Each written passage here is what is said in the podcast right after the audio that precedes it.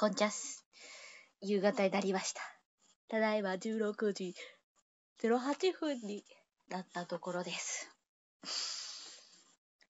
佐藤健くんが、シュガーっていう、いわゆるインスタライブより長いことできるやつ版みたいな。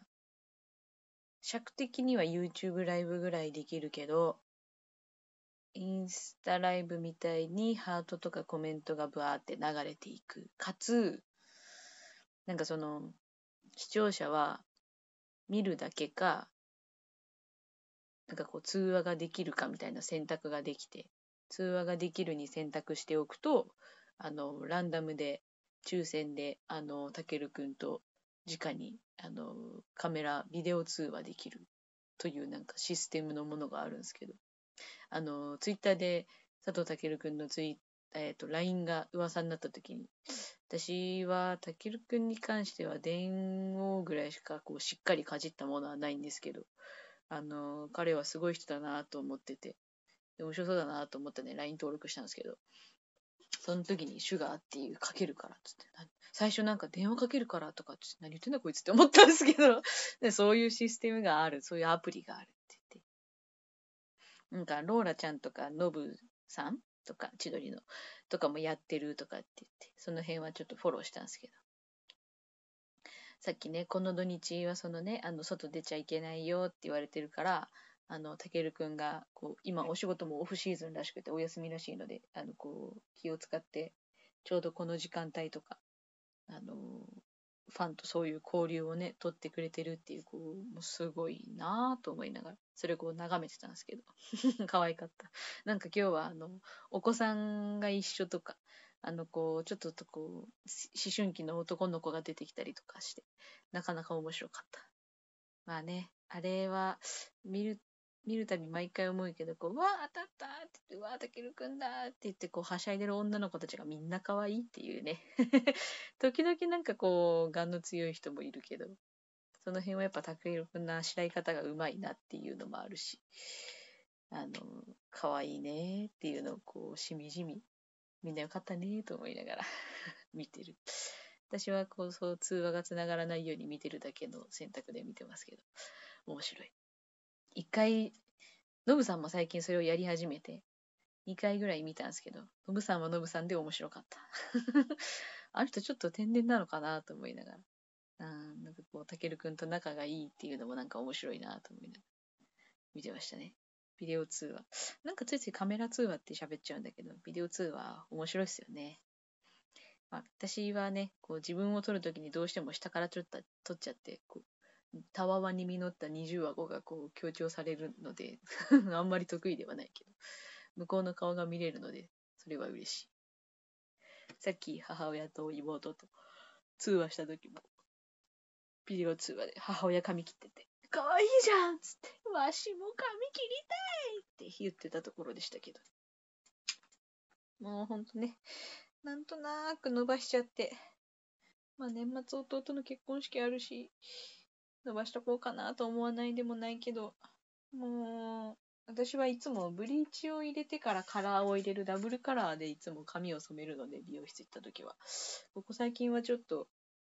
時間も余裕もなくて、自分で染めてばっかりで、延々伸び続けてるパターンなんですけど、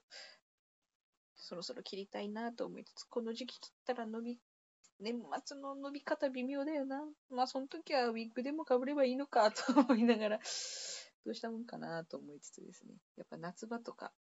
忙しいシーズンに髪が伸びてると乾かさなきゃいけないのがすげえめんどくさいので、あんま向いてないなと思いながら。そのさっきのね、こう、ポッと喋ったあの、こう、弟かわいいシリーズ。ね。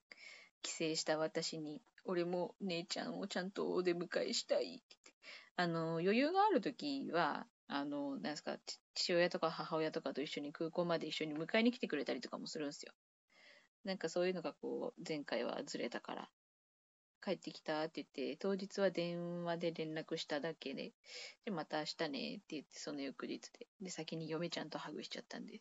う俺は、みたいな 言ってましたね。なんかこう、私が福岡から一旦実家に帰って、そこから状況の準備をする期間があったんですけど、その時も、麦ちゃん、麦ちゃんいつ帰ってくるの？って私があの、こう、帰省のためのね、もうあの、こう、引っ越ししなきゃいけないので、寮を出なきゃいけないので、荷造りしてたら、麦ちゃん、いつ帰ってくるの？って言って、早く会いたい！って言って。もその時ちょうど弟二十歳前後ぐらい だったけど、この子この年になってもまだそんなこと言ってくれるんだと思って、可愛いねと思いながら、結局、越し当日も福岡の寮から出る時も父親と一緒に来てくれて、で、弟は片付け上手なので、まあ、あの、自分で拉致開かなくなってたところを全部やってもらって 帰りましたね。妹もね、妹はね、6歳離れてる分、自分がちょっと家を出るのが早かったので、なんか妹曰く、あの、自分がその学校関係で東京に行っ来て、お姉ちゃんとその関わる回数が昔より増えて、ようやくなんかこう、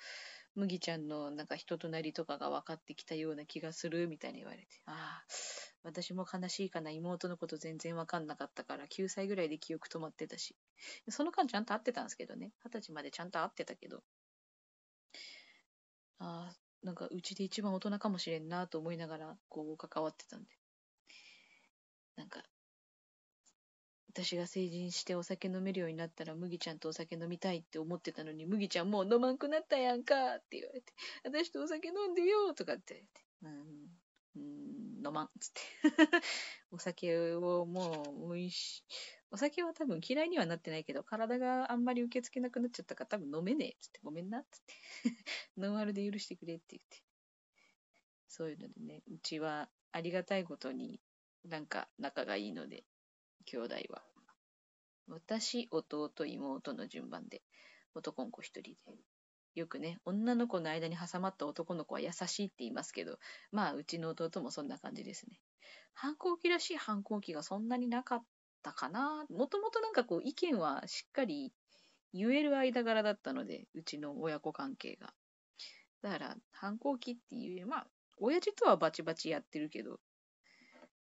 まあなんかその辺は男同士としての変なプライドもあるんでしょうね。男の方がどちらかというと、その金とか数字とかよくわかんないものにあの執着する習性があるので。で、親父はね、あのこう、愛情の扱い方が下手くそな人なので、未だにその、